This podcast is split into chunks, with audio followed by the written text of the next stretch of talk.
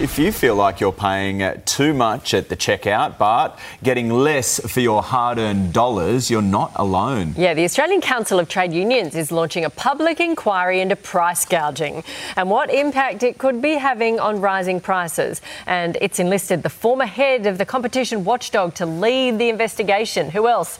For more, we are joined by the chair of the inquiry, the former Australian Competition and Consumer Commission boss, Professor Alan Fels. Good morning to you.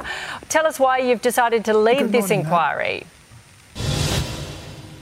Uh, because uh, there's a lot of discussion about inflation, and it's about interest rates, government deficits, exchange rates, and wages.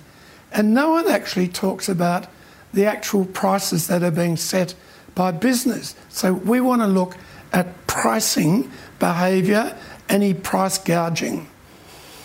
Last week, Coles and Woolies announced net profits of more than a billion dollars each. Are you going to be looking at whether company profits are contributing to those price increases for consumers or vice versa?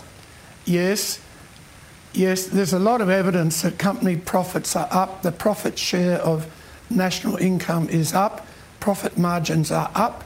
So obviously, we're going to look at profits and their impact on prices that we consumers pay. And we want to look at the experience of actual individuals, consumers, the person in the street. We would like to hear from them mm. how these prices are affecting their cost of living. Right, so we're all sitting here, Alan, and saying, oh, gee, prices are up, it's terrible. But you're saying maybe not all the prices have to be as high as they are. That's right. It'd be great if we had more competition, but we also should look into whether governments should lean a little bit harder on businesses and expose them where there seems to be overpricing.